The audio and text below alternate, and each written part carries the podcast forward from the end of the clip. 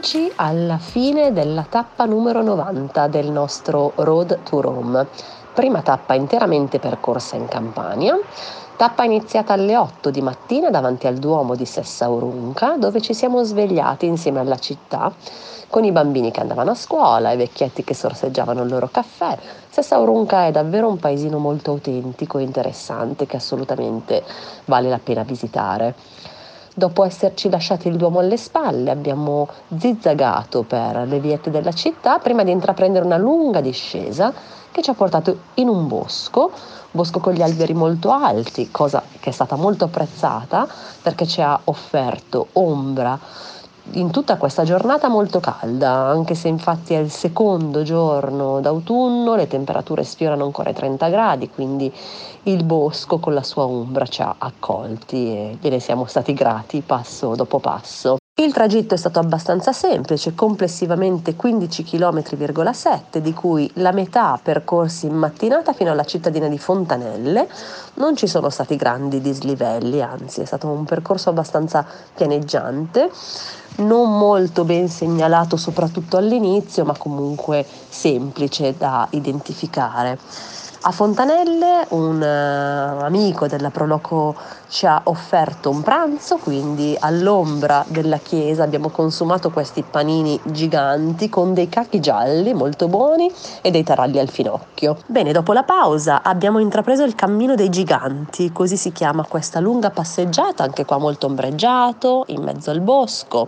tra fichi, ulivi e un sacco di alberi da frutta di cui abbiamo fatto come sempre una scorpacciata, fino ad arrivare a Casa Mosta. Nel tratto finale, prima di raggiungere quest'altra meta, abbiamo attraversato una parte molto suggestiva tra felci, noccioli, anche qui ulivi e fichi come se non ci fosse un domani, e tutti questi alberi da frutta si alternavano a chiesette che sbucavano in mezzo al bosco, quindi completamente immerse nel verde, e altarini votivi. È una tappa davvero molto particolare che alterna natura,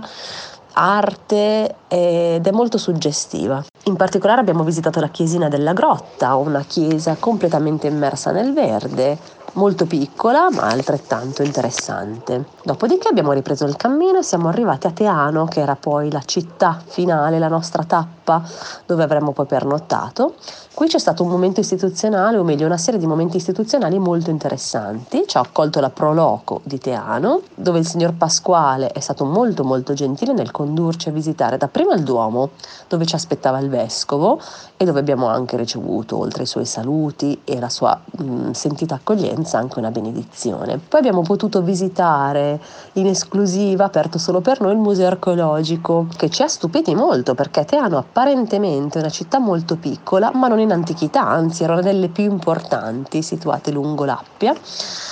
e nel museo archeologico sono tuttora conservate moltissime testimonianze dell'antico popolo dei Sidicini. Quindi è stato un bel excursus molto interessante dal Paleolitico in poi, dove abbiamo potuto visitare e conoscere tramite statue, doni funebri, altari votivi, ceramiche un tratto molto interessante a livello storico di questa città che davvero ha accolto molti popoli.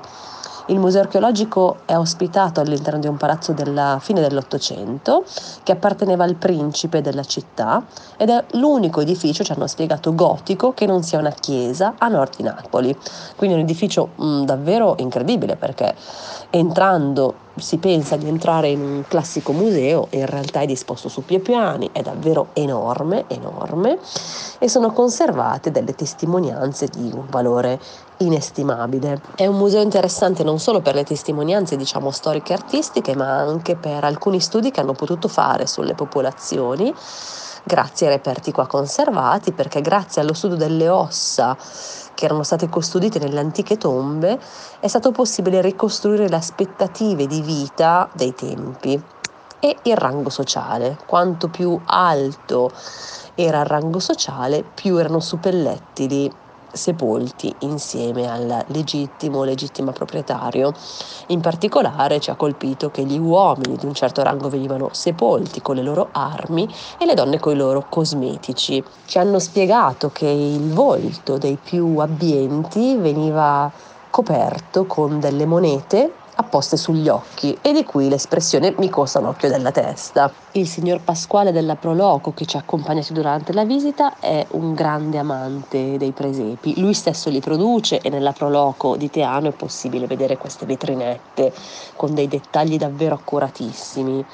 in particolare la castagnaccia o il mercato del pesce e ci ha spiegato che proprio nel Museo archeologico di Teano è conservato il presepe più antico del mondo, è un presepe su mosaico in cui è raffigurata una scena dell'adorazione dei magi, ma proprio il centro è deturpato, questo perché di recente, quindi diciamo negli anni 90, è stato scoperto, era sepolto ed è stato preso a picconate perché si vedeva che sotto quel terreno c'erano dei reperti, quindi giù di picconate e purtroppo è stato colpito proprio il centro di questo bellissimo mosaico. Comunque per il resto della superficie perfettamente conservato. Inoltre dentro il museo archeologico è possibile visitare, o meglio, è possibile osservare la ricostruzione dell'anfiteatro che è unico nel suo genere perché conserva ben quattro diversi tipi di sedute e in antichità ospitava fino a 10.000 spettatori prima di uscire dal museo c'è un'imponente statua dell'imperatore a Cefala. Ci hanno spiegato che non è che la testa sia andata persa col passare degli anni, ma era stata appositamente costruita con solo la parte del corpo. La testa veniva poi cambiata dopo la morte di ogni imperatore, quindi il corpo era sem- sempre lo stesso, cambiava poi la testa dell'imperatore. È un teatro molto importante, quello conservato a Teano, ospita quasi il doppio degli spettatori dell'Arena di Verona, quindi è stato davvero mh, mm, spettacolare vedere che un paese apparentemente così piccolo e non molto battuto dai classici percorsi turistici, in realtà in antichità era molto molto importante e tuttora conserva le tracce di una popolazione che è stata molto ricca. La giornata ha ospitato anche dei momenti istituzionali interessanti in compagnia di Rosanna Romano, che è la direttrice generale del turismo e cultura della regione Campania, e di Nadia Murolo, che è l'assessore ai beni culturali della regione Campania. Con loro c'è stato un discorso molto acceso, molto interessante riguardo allo stato della via Francigena del Sud e in generale delle infrastrutture in questa zona. Tutti abbiamo concordato sul fatto che sia una zona di grandissime potenzialità, ancora da scoprire, ma che è necessario rilanciare puntando innanzitutto sul sistema di accoglienza e di servizi. Infatti Proloco e assessori ci hanno spiegato che ora stanno lavorando sulla manutenzione dei sentieri, sulla segnaletica, sull'area soste e hanno ricevuto da poco un ingente finanziamento proprio per sviluppare i percorsi interni nel corso dei prossimi tre anni. Abbiamo evidenziato in questa bellissima tavola rotonda che peraltro si è tenuta in modo molto informale a, sul sagrato di una chiesa dove è stato allestito un baretto ombreggiato molto piacevole, di quanto sia necessario creare una rete coinvolgendo le associazioni locali ma anche le diocesi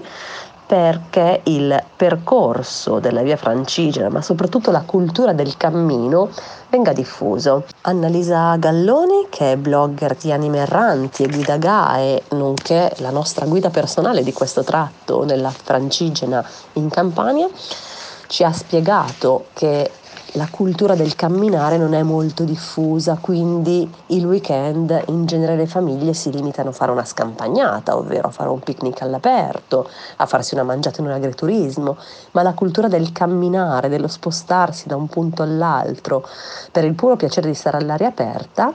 ha sicuramente ricevuto una spinta in seguito alla stagione pandemica che stiamo attraversando, ma ancora ben lontana dallo svilupparsi rispetto ad altre regioni. A tal proposito con noi durante tutta la tappa di oggi c'era Giovanni Dagliano, ex direttore ATP ed ex dirigente turismo della regione toscana, quindi c'è stato uno scambio molto interessante tra una regione ancora da lanciare, agli albori della sua promozione ma piena di potenzialità, tutte da sviluppare, e una regione come quella toscana che sulla francigena ha investito molto e i risultati si sono visti, basti pensare che la francigena toscana ha moltiplicato per eh, ben il 63% il flusso dei pellegrini negli ultimi dieci anni, questo investendo su infrastrutture, segnaletica, servizi e ora la Francigena in Toscana è sicuramente un asset molto impostato per tutto il turismo di quella zona. Sicuramente la campagna non è da meno in quanto a bellezza paesaggistica, culturale e tutta la Francigena del Sud sconvolge per la sua continua bellezza e diversità, c'è una varietà che davvero poche regioni in Italia le, le possono invidiare tra mare, altipiani, quindi la tappa di oggi è stato un momento molto interessante per riflettere su tutto questo, sulle prossime sfide, sugli ostacoli, ma anche sulle potenzialità di una zona che davvero è una meraviglia passo dopo passo e che non vediamo l'ora di continuare a scoprire domani con la tappa successiva. Quindi non perdetevi i nostri podcast perché torneremo con i nostri racconti.